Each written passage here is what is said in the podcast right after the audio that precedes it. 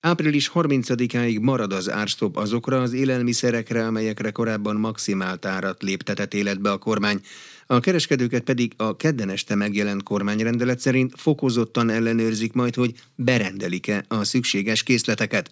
Sipos Ildikó összefoglalója. Az élelmiszerástopot április 30-áig hosszabbította meg a kormány. A kedden este a magyar közlönyben megjelent rendelet szerint azonban már a következő napokban fokozott ellenőrzés vár a kereskedelmi egységekre, hogy megfelelő mennyiségben rendelik-e be a maximált áru termékeket, miközben azok körét is kibővítették, akik elvégezhetik ezeket az ellenőrzéseket, mondta az Inforádiónak a Magyar Nemzeti Kereskedelmi Szövetség főtitkára. Annyit biztosan lehet már tudni a megjelent kormányrendeletből soraiból, hogy a fogyasztóvédelem mellett a nébi ellenőrző hatóság erre emberei kollégái is végezhetnek hatóságjárakra vonatkozó ellenőrzéseket a kereskedelmi egységekben, úgyhogy ez mindenféleképpen egy intenzívebb ellenőrzési hullámot von maga után. Ugye a rendelet tartalmazza, hogy 50 ezer forinttól 3 millió forintig terjedhet a kiszabható bírság mértéke, ismételt jogsértés esetén pedig ennek akár a duplá listáját is kiszabhatja az ellenőrző hatóság, illetve boltbezárás is a kiróható büntetések között van, amely egy naptól akár fél évig terjedő boltbezárás is lehet. Tehát ezeket kockáztatja a kereskedő abban az esetben, hogyha nem tud megfelelni.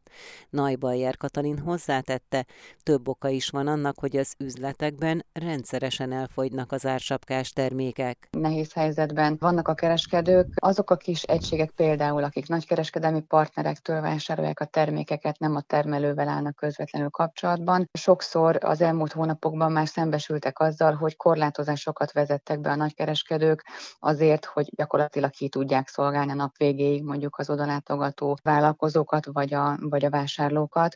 Tehát már az elmúlt hónapokban is volt ilyen probléma. Karácsony előtt ugye sokkal feszültebb a hangulat, mindenki szeretne egy, egy nyugodt és meghitt ünnepet ülni, ezekhez szükséges élelmiszereket pedig a lehetőség szerint egy helyről beszerezni, és nem úgy, hogy csillag túrába kelljen járni az amúgy is feszített tempójú életünkben. Ez azonban nem ennyire egyszerű, bizony vannak ellátási problémák. Például most már egyértelműen látsznak a statisztikákból, hogy a 2,8% zsírtartalmú ultrapasztőrözött tejnek a kereslete, a forgalma 80%-kal nőtt meg. Tehát ugye ez nem jelenti azt, hogy ezt az egyféle tejet ilyen nagy mennyiségben elő lehet állítani, vagy, vagy piacra lehet dobni, anélkül, hogy más esetleg ne sérüljön. De a cukornál most például azt tapasztalhat, látható, hogy olyan magas a beszerzési ár ezeknél a cukroknál, hogy gyakorlatilag minden egyes eladott cukron pár száz forint vesztessége termelődik a kereskedőnek. Így összességében a kiskereskedelmi szektor és az érintett élelmiszerek forgalmazhatósága szempontjából sem túl kedvező az árstop meghosszabbítása, hangsúlyozta Najbajer Katalin, a Magyar Nemzeti Kereskedelmi Szövetség főtitkára. A gyermekek és a szülők közötti bizalom és őszinte párbeszéd a legfontosabb feltétele annak, hogy megóvhassuk gyermekeinket az online szexuális bűncselekményektől. Ezt a Békés megyei rendőrfőkapitányság bűnmegelőzési osztályának munkatársa mondta az Inforádiónak. Várkonyi Gyula kérdezte Deák Sándor rendőrőrnagyot. Fontos az, hogy tudjuk azt, hogy a gyerek mit néz, mi az, amivel foglalkozik. Fiatalok irányába erősítjük azt, hogy ők kérjenek segítséget a szüleiktől, vagy éppenséggel olyan felnőttől, akiben megbíznak, akkor a másik oldalra viszont oda kell tenni azt a szülői oldalról, hogy tulajdonképpen nyilván akkor fog a gyermekem tőlem segítséget kérni, hogyha bízik bennem. Mi a legnagyobb veszély, amely gyerekeket az online térben érheti vagy fenyegeti? Az anonimitás az egyik legnagyobb veszély, hiszen az ő online kapcsolataik során nagyon sok olyan részről érkezik irányukba megkeresés, akik valójában ők nem ismernek, vagy éppenséggel bejelölnek. Ugye fontos a fiataloknak a követéseknek a száma tulajdonképpen, és ennél fogva ugye nagyon sok olyan ismerősük van, és ezt idézőjelbe tenném az ismerőst, akit igazából valójában nem is ismernek. Akit ismerünk és tudjuk, hogy kicsoda, azt jelöljük vissza, de aki egyébként valahonnan beesik, mert éppen beszeretne minket jelölni valami oknál fogva, erre nagyon kell figyelni, és fontos. A másik, hogy ne adjunk ki magunkról intim képet paquet. Fotókat, videókat. Még annak a személynek se, akit egyébként ismerünk, mert ő kéri tőlünk. Valamint nem szabad elfelejteni, amit feltettünk, az ott is marad. Mikor van az a pillanat, amikor a szülőnek észre kell vennie, hogy valami nem stimmel, valami fajta veszély fenyegeti a gyermekét? Ennek azért sok esetben vannak észrevehető jelei. Akár ez megnyilvánulhat a tanulmányi eredmény romlásában, vagy éppenséggel a megszokott viselkedésében egy változás következik be a gyermeknek. Én azt gondolom, hogy ezekre a jelekre a szülőknek oda kell figyelni. Mit tehet a rendőrség annak érdekében, hogy ezek az információk eljussanak szülőköz gyermekekhez, hogy ők minden nagyobb biztonságban legyenek? 97 iskolai bűnmegelőzési tanácsadó és bűnmegelőzési előadó 817 foglalkozáson 236 oktatási intézményben összesen 20.834 gyermek részére tartott iskolai prevenciós előadást. A bűnmegelőzési előadások azok, amik ugye azt a teret megnyitják számunkra, hogy eljuttassuk ezt az információt, hogy a szülőket szülői értekezletek formájában próbáljuk, valamint a szerencsére nagyon sok felkérést kapunk jelzőrendszeri tagok szakmaközi egyeztetéseire, és akkor mi be tudjuk vinni ezt a témát. Deák Sándor rendőrőrnagyot a Békés megyei rendőrfőkapitányság bűnmegelőzési osztályának munkatársát hallották. Paragrafus. Minden, ami jog. Illegális élelmiszer előállítóra csaptak le a Nemzeti Élelmiszerlánc Biztonsági Hivatal munkatársai. A Pest megyei tanyán bejelentés nélkül tartották a haszonállatokat, és megdöbbentő higiéniai körülmények között végezték a vágást, feldolgozást és a füstölést is, mondta az Inforádiónak a Nébik Élelmiszerlánc Biztonsági és Ellenőrzési Elnök helyettese.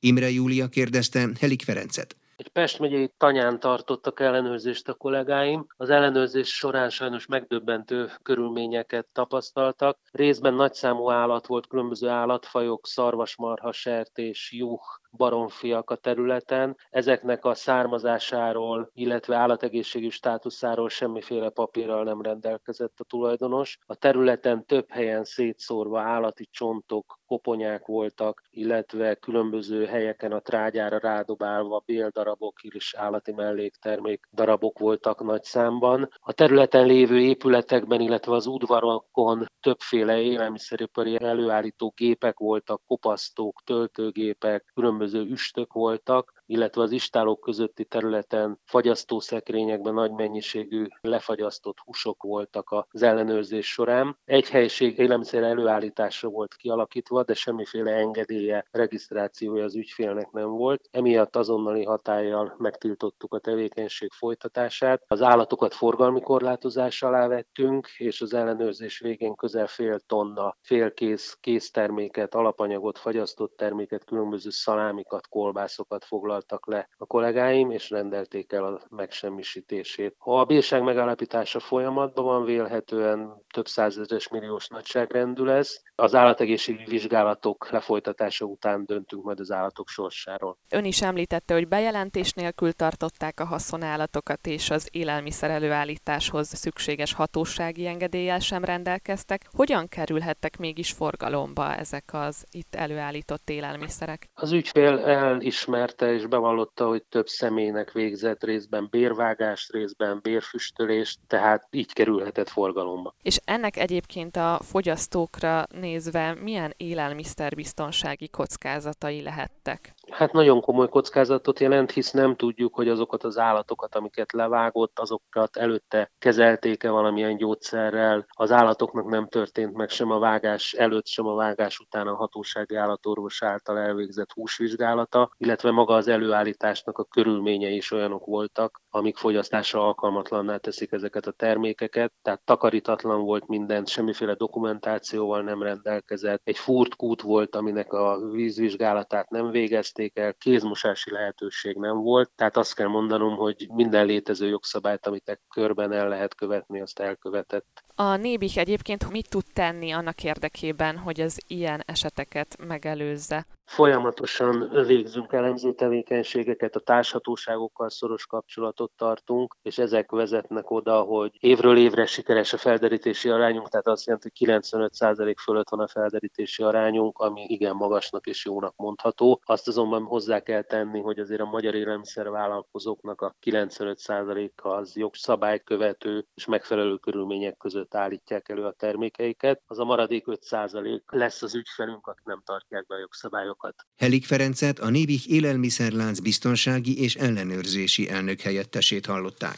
Átörökíthető-e a jogi mentalitás? Követik-e a múltban kialakult szabályrendszereket a jogászok?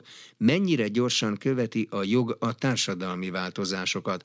Erről beszélgetett Rozgonyi Ádám Varga Csaba jogfilozófussal. A kötetében is foglalkozik azzal, hogy örökölhető-e a jogi ugye, mentalitás tulajdonképpen. És ez a jelenre is nyilván nagyba hathat. Hát ön szerint mennyiben öröklődik ez?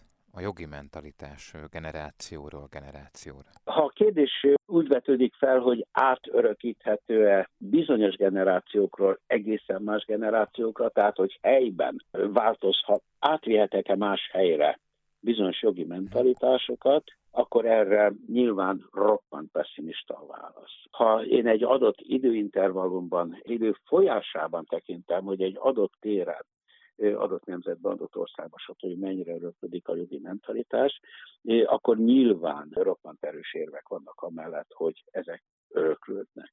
Egyébként magyar jogszociológiai kutatások kimutatták éppen a szocializmustól való eltávolodás lehetőségének, illetőleg tényének a kutatásával, hogy voltak éppen, lehet, hogy az egyetemek mondjuk a 960-70-80-as és éveknek a stílusától más részben módosított, részben revideált. Tehát nem a marxizmus, nem a tudományszocializmus, stb. nem azok alapján, hanem egy alapvetően korszerű 20. század második feléhez illő lényegében a nyugat-európai atlanti lépésekkel, fejleményekkel lépést tartó oktatást csinálunk, hogy ez nem sugárzik át a, még a majdani jogászok mentalitásában sem feltétlenül, hiszen ők belépve a munkahelyre, tehát ugyanúgy, mint egy nebuló belép egy 30-as osztályba, nem az adott nebulunk fogja 30, 30 főnek a mentalitását átalakítani, hanem ő fog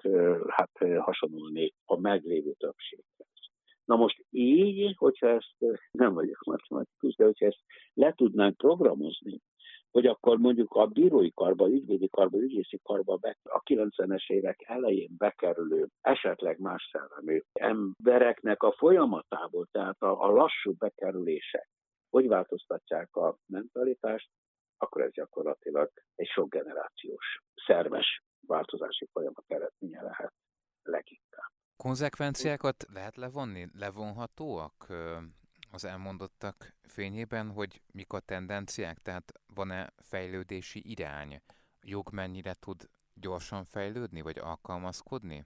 Én ö, maradnék minden esetre elsőként magánál a beszélgetésünk témánál a jogállamnál. Jogállam mai fogalma körül, és egyáltalán felépíthető fogalmak körül az abszolút nemzetközi, a könyvemben közel ezer művet dolgozok fel, nem a szám az érdekes, hanem az, hogy tényleg tisztességesen a hatalmas irodalmat, irodalom nem csekély részén átrágtam magamat, tehát nem kelet-európai, nem magyar, nem lengyel, stb. fogalmakkal élek, eh, ennek az irodalma volt számomra a legkevésbé érdekes, tehát tényleg a nagybetűsen nemzetközi eh, irodalmat vizsgáltam, tehát vannak bizonyos konszenzusok, amik nem térnek el lényegi mondani valójukba az általam korábban elmondottakból. Az egyik az az, hogy egy tudományos kifejezéssel élve, ezek idézőjelként mondom, tehát terminusként, lényegileg vitatott fogalmak. Tehát olyan, mint amikor mondjuk más összefüggésben használom azt a szót, hogy időjárás, vagy gótikus stílus, vagy hajnal vagy a lófarka. Hol kezdődik és hol végződik a lófarka, de, de valóban hol. Mi a hajnal, mik a eszenciái, fényviszonyok, stb. stb. annak szélessége, hány órakor, itt és ott, stb. Tehát lényegileg vitatott, aminek ez a lényegi vitatottsága ugyanakkor erőssége. Mert a, rögtön rátérek arra, hogy a jogállamiság az voltak éppen egy civilizációs önnemesedésünknek az eszménye, amit közelítünk, ami felé éppen azért, mert azok vagyunk, akik vagyunk, és többek akarunk lenni, tehát a jogban, a jogban, hogy ezt a civilizációs önnemesedés felé haladjunk, ennek lehet egy közös fogalma a jogállamiság. Na most a, a lényegi legvitatottság mellett hangsúlyozandó, szintén tudományos kifejezéssel élek, hogy a jogállamiság az egy rendfogalom, és nem egy osztályfogalom. Ha azt kérdezi, hogy mi a kör, akkor az egy osztályfogalom, mert definiálni tudom, mert pontosan meg tudom mondani, hogy ez még már nem az, és pontosan ez az, ami az. A rendfogalomnál többé-kevésbé ahhoz hasonlít leíró, jellemző, példáló szó kifejezésekkel élhet. Ami a legfontosabb viszont, és a Brüsszel, Budapest, Brüsszel, Lengyelország, stb. vitákban folyamatosan kiderül, hogy ennek fennállását vagy fennemállását kvázi igen-nem kategoricitásával, határozottságával próbálják megmondani, miközben ennek a fogalomnak nincs operativitása. Nem operatív fogalom. Mit jelent ez? Ez azt jelenti, hogy nincs tényállása. Én akkor beszélek büntetőjogi értelemben gyilkosságról, amikor van egy jogi meghatározásom arról, hogy mi az emberölés, és a jogi meghatározás szerinti emberileg kioltás ez az emberölés, és nem az, amit én magánember, ön esetleg, mint új, bármelyikünk, mint újságíró, stb. akként nevez meg. Nem, ez egy jogi fogalom. Tehát kell legyen emberölés és gyilkosság jogi definíciója. Ezt nevezzük tényállásnak. Vagyis olyan tények jogi meghatározásának, jogi megnevezésének, amelyek fennálltának a bizonyítása jelenti azt, hogy uram, itt emberölés, vagy azonban egy minősített eset, gyilkosság történt. Uram, önnek, mint államnál nincs, nem találok jogállamiságot. Tehát, de, de ez a tényállás szerűsíthetőség hiány. Nem beszélve arról, hogy a jogállamiságnak minden felfogásában, tényleg minden felfogásában nem egy érték, hanem számos érték sűrűsödik. Ez azt jelenti, hogy ha én vagy bármelyikünk egy szociális munkás, bármint szociális ügyekben valamilyen döntési jogkörre rendelkező eljáró, hatósági személy, akkor nem egyetlen értéket szolgál, hanem a különböző jogi szabályzásokban egy csomó, a közérdektől a magánér, a, a, a, a, a segítendő személy személyes érdekéig rengeteg dolgot kell számításba vennem, egyiket sem maximálhatom, mert azzal a többi érték szolgálatát. Lásd, közösség egyéb. Tehát mi kell? Kompromisszumkeresés. Mi kell? Egyensúly. Mi kell? Mérlekelés. Tehát már itt nem tudok valami fennállóként, már, már csak ezért sem tudok valami fennállóként vagy fennemállóként beszélni. Mi a végső konklúzió? Ez az eszményi mi volt. Tehát, hogy ha többek akarunk lenni, akkor komolyan vesszük eszmény gyanánt a jogállamiságot, miközben tudjuk, és most megint egy kritikai ö, megjegyzéssel zárom, hogy ma olybá jelenítik meg a jogállamiságot, mint egy univerzális, tehát globusunk egészére kiterjedő vagy kiterjeszthető fogalmat, ami nem. A jogállamiságnak bármely, bármely tudományos vagy egyéb megközelítését vesszük, az mind példákból táplálkozik. Én, te, ő, mi azt tudjuk, hogy a mi hazánkban, mi történelmünkben milyen kihívások, milyen megoldandó feladatok voltak, és arra hogyan próbáltunk úgy válaszolni, hogy morális és minden egyéb igényünket, lásd jogállami módon, kielégítsük. Az angolok úgy, a hollandok amúgy, a hm, ö, olaszok amúgy. Tehát, hogy a jogállamiságnak az univerzalitása, az pont olyan ideológia, mint amiről a beszélgetésünk legkezdetén szólottam. Ezek alapvetően partikuláris. Kikhetnünk az itt és most, és, és ezen a helyen meg a tapasztalataiból, sikeres feladat megoldásaiból táplálkoznak. Varga Csaba, Széchenyi díjas jogfilozófust hallották. Paragrafus. Minden, ami jog. A földadásvételi szerződést kizárólag ügyvéd, kamarai jogtanácsos vagy közjegyző készítheti. Érdemes olyan szakemberhez fordulni, akinek van gyakorlata az ilyen okiratok elkészítésében, mert számos formai és tartalmi követelménynek kell megfelelnie, egy hiba miatt pedig az egész adásvétel meghiúsulhat. A földadásvételi szerződésekről Bíró Gábor közjegyzővel beszélgettem. Milyen típusú ügyekben találkozik közjegyző a termőfölddel? Gyakorlatilag alapvetően ugye hagyatéki eljárásokban, de mivel a földforgalmi törvény közokirati formát, illetve ügyvéd által lehelyezett magának formát megkövetel az adásvételek csereszerződések kapcsán is, ezért ugye ezekben az ügyekben is találkozunk vele. A közjegyzőnek a földforgalmi törvényt kell ilyenkor forgatnia? Elsősorban a termőföld az egy speciális dolog, az nem lehet úgy adni-venni, mint bármi mást. Így van, ugye korábban is ennek egy elég szigorú szabályozása volt, és a földforgalmi törvény az, ami 2014 óta ugye ezt újra szabályozta. Természetesen ilyenkor a közjegyzőnek is ezt kell elővennie, ugyanúgy, ahogy minden más jogalkalmazónak. Az alapvető általános szabályokat, illetve bizonyos tekintetben alaki formai kelékeket is ez a törvény határoz meg. Mi a bonyolult a földforgalmi törvény által előírt termőföld ügyletekben? Alapvetően egy picit azt mondanám, hogy talán a legbonyolultabb az, hogy sokat változik a jogszabály. Nyilván maga a törvény ugye korlátozza a föld megszerezhetőségét. Ugye egy, egy olyan vagyontárgyról, egy olyan vagyonelemről beszélünk, ami korlátozottan áll rendelkezésre, ezért ennek a megszerezhetősége is korlátozott. Elsősorban ugye afelé irányítja a jogalkotó a szabályokat, hogy olyan személyek szerezzék meg, akiket ténylegesen földművelésre használják, termelés célját szolgálja tehát elkerüljük az esetleges spekulatív földszerzéseket, befektetési célú földszerzéseket, és ugye emiatt rengeteg olyan korlátozó intézkedés van, és ezeket menet közben ugye a jogalkotó, hogy megismeri a gyakorlatot, folyamatosan változtatja is.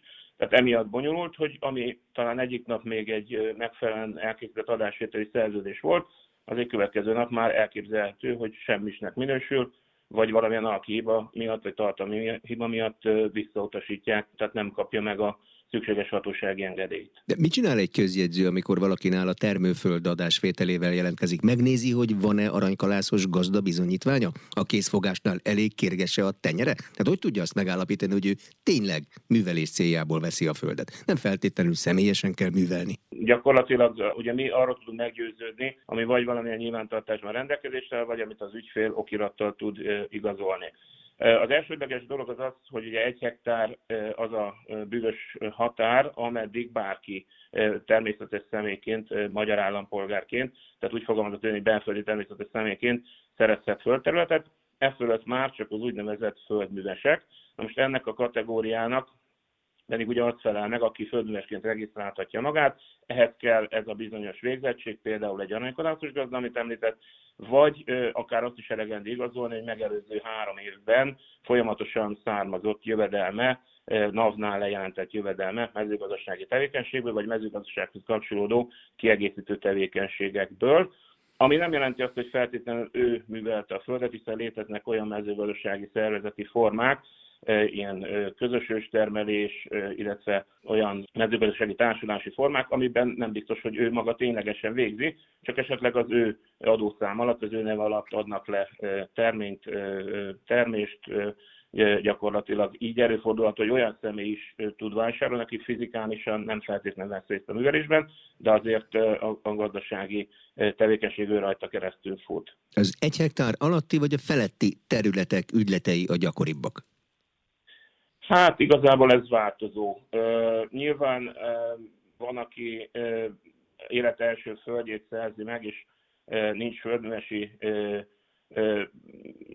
regisztrációja, akkor gyakorlatilag adott esetben ugye ezt rögtön el kell neki mondani tájékoztatásként, hogy ez egy hektárig terjedhet.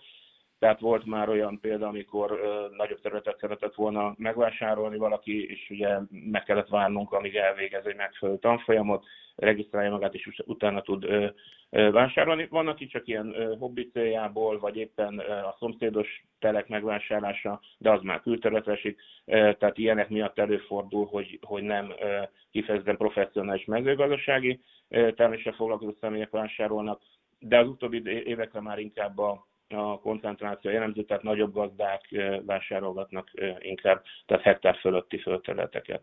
Az a fogalom, hogy zárt kertek, az él még a földforgalomban? E, igen, igazából ez egy annak idején ez egy építéshatósági fogalom volt, és úgy került át az ingatlan nyilvántartásba. Ugye ennek az volt a célja, hogy település külterületén, de mégis kvázi belterületi művelés vagy belterületi használat, tehát egy hétvégi ház vagy valamilyen lakóház elhelyezésére szolgáltak. Hát ezt a földforgalmi törvény gyakorlatilag úgy kezelte le, hogy ezeket is a hatály alá vonta. Tehát ezekre a területekre is alkalmazni kell a földfogalmi törvényt. Ez sok esetben kicsit kellemetlen, ugye nehézkes, mert itt nyilván nem feltétlenül azért vásárolja meg valaki, mert mezőgazdaság művelés célját szolgálja, de, de emiatt alkalmazni kell rá. Mm, a, a nagyobb földterületeknél általában már egy jogi képviselő megy a közjegyzőhöz, vagy ott is a föld tulajdonosának kell mennie? Hát ha jogi képviselője van, akkor a jogi képviselője el tudja készíteni neki az adásvételi szerződést. Tehát ahogy mondtam az elején, az ügyvéd által ellenjegyzett teljes bizonyítő magának irat ugyanolyan uh, tökéletesen alkalmas a föld tulajdonának az átruházására, sőt, ezt azt gondolom, hogy volumenében sokkal inkább uh, gyakoribb. Közjegyzőhöz én úgy gondolom, hogy azok a személyek fordulnak, akik esetleg mondjuk egy hagyatéki eljárás kapcsán megismerik az adott közjegyzőt, megismerik a szakértelmét, a tapasztalatát, és utána úgy döntenek, hogy akkor már az esetleges földületeket is vele készítetik el. Illetve hát nyilván ez is településtől függ. Én ugye korábban fejegyelmaton dolgoztam, ott azért volt egy bizonyos ügyfélkör, akik kifejezetten kérték, hogy ők közokiratba szeretnének szerződni. Nyilván ennek megvoltak az, a közokiratot fűződő egyéb biztonsági, biztosítéki okai ennek. Tehát ugye itt van, aki azért átadja a, a vételárat már a szerződéskötéskor, és akkor legalább van egy végrehajtható kirata, hogyha mégsem megy teljesedésbe az ügylet. Mm, mm, zsebből vásárolnak az emberek tapasztalata szerint földet, vagy kell hozzá banki hitelt, kölcsönt felvenniük, mert gondolom akkor annak egy külön biztonsági igénye van, még a bank részéről is. Így van. Mind a kettő jellemző. Általában a banki hitelek az inkább olyan, hogy támogatáshoz kapcsolódik, tehát valamilyen olyan EU-s támogatás követően ahhoz kapcsolódóan vesznek föl hitelt, de vannak bizonyos pénzintézeteknek kifejezetten, vagy voltak, mert most gyakorlatilag van konstrukció, ez megváltozott, de mindig próbálnak olyan programokat kidolgozni a hitelintézetek is, amelyek kifejezetten kedvezményes hiteleket tudjanak nyújtani fölvásárlásra, akkor nyilván az adott gazda a saját forrását tudja magára gazdálkodásra fordítani, és akkor a hitelből fizeti ki magát az eszközt, a földet. Akik pedig úgy gondolom, hogy nem ilyen nagy volumenben csinálják, azok inkább a, a bevételüknek bizonyos részét teszik félre, és akkor abból fordítanak újabb földek vásárlására. Említette a hagyatéki ügyeket. Lehetnek nagyon népes családok, ilyenkor a közjegyzőnek fel kell kutatnia mindenkit? Akinek valami joga lehet az adott földterületre, vagy van egy határidő, amíg ezt kell csinálni? Nincs határidő, gyakorlatilag ugye az örökösi kört kell feltárni, ezt általában már a jegyző elvégzi, tehát ugye a hagyaték eljárás két részből áll, és akkor van egy olyan szakasz, ami még a közigazgatásban zajlik a jegyzőlőt, tehát ott a hagyatéki előadó, a leltár előadó felkutatja általában az örököseket. A közvetőnek inkább akkor kell már ebbe újabb intézkedéseket megtenni, ha nála derül az ki, hogy kimaradt valamilyen örökös, vagy mondjuk vannak olyan örökösök, akik nem akarnak földet örökölni, ugye ez egy külön is visszautasítható vagyon, tehát hogyha valaki életvitelszerűen nem foglalkozik mezőgazdasági termeléssel, visszautasíthatja a földet, ezáltal kiesik az öröklésből, Ebben az esetben ugye be kell, fel kell kutatni, hogy kik a következő örökösök. Ugye ennek van egy olyan értelemben egy határ, hogyha már nincs információ, akkor hirdetményt teszünk közé, amelyben mindenkit felhívunk arra, hogy esetlegesen az adott örökösként igényt tarthat, az jelentse be az igényét, és hogyha erre nem jelentkezik senki, akkor a magyar állam lesz, mint szükségképpeni törvényes örökös, aki megszerzi a földet. Említette, hogy a földforgalmi törvény célja a birtok koncentráció, vagy egyik célja. Ez milyen stádiumban van most? Úgy kell elképzelni, hogyha végleg koncentrálódnak a birtokok, akkor ezek a földügyletek is meg fognak szűnni? Hát mivel azért korosodnak a gazdák, és nem mindig találnak olyan családtagot, aki tovább viszi a gazdaságokat, így azért úgy gondolom, hogy teljesen nem szűnnek meg. Előbb-utóbb biztos, hogy lesz egy olyan koncentráció, de, de azért én, én azt gondolom, hogy ez teljesen végesen nem mondható ki. Illetve hát, ahogy említett az előbb, azért vannak népes családok, és ugye eddig semmilyen olyan jellegű törvényi rendelkezés nem volt, ami az öröklést ugye kizárta volna. Most ugye már van erre egy új jogalkotói törekvés, hogy gyakorlatilag a földek öröklését valamilyen formában, vagy osztályos egyességgel, vagy közös értékesítéssel meg kell oldani hagyatéki eljárás keretei között. Ez majd január 1-től fog hatályba lépni. Tehát ez is azt a célt szolgálja, hogy ne aprózódjanak el a földírtokok. Ilyenkor, amikor az ügyfelek meghallják, hogy január 1 egy törvényi változás van, akkor az ő aktivitásuk ez megszokott növekedni, hogy amit elterveztek, az gyorsan még a régi szabályok szerint kell megcsinálni, vagy inkább megvárják az új szabályokat, ha az kedvezőbb? Van ilyen működése az ügyfeleknek? Igen, azért ez, ez elmondható, hogy, hogy igen, illetve nyilván a másik ugye az adózás mindig, tehát akinek az adózása december 31-éhez kapcsolódik, akkor ők általában azért decemberben aktívak szoktak lenni, hogyha van szabad bevételük, amit nem szeretnének kifejezetten adóra fordítani, akkor általában ilyenkor még vásárlások történnek. De azért van egy, van, igen, van egy olyan jellemző tendencia, hogy ilyenkor vagy kivárnak, vagy pedig még gyorsan meg akarják csinálni a régi szabályok szerint a földügyletek gyakorisága, sűrűsége ez összefüggésben van azzal, hogy Magyarország területén hol vannak nagy termőföldek? Tehát a városokban nyilván akkor kisebb, a nagy területeknél, vagy szétaprózódott területeknél ott meg nagyobb? Én úgy gondolom, hogy az ügyletek sűrűsége az valahol mindenütt hasonló, inkább az, hogy kihez fordulnak a, az ügyletekkel. Tehát nyilván a nagyobb városokban több az ügyvéd, és ezért jobban őket keresik meg, míg egy kis településen, ahol adott esetben kevesebb ügyvéd van, és vagy adott esetben nem foglalkoznak ezzel a területtel, akkor ott inkább fordulnak például a közjegyző. Tehát nekem is ezt tapasztalatom, hogy Fehérgyarmaton ez egy rendszeres tevékenységünk volt, hogy földekre az adásvételi szerződést készítettünk, hogy nem csak adásvételt, hanem egyéb ügyleteket, itt most Kecskeméten, hogy augusztus óta van tapasztalatom, itt nem olyan gyakori, de az elődök, tehát a korábban a York közedzők is erről tájékoztattak, hogy itt ez azért nem szokásos, itt az ügyvédek lekezelik ezt a területet. Bíró Gábor Kecskemét egyes számú székhelyén működő közjegyzőt hallották. Paragrafus. Minden, ami jog. Jogi magazinnal legközelebb egy hét múlva jelentkezünk. Munkatársam Rozgonyi Ádám nevében is köszönöm figyelmüket, Exterde Tibor vagyok.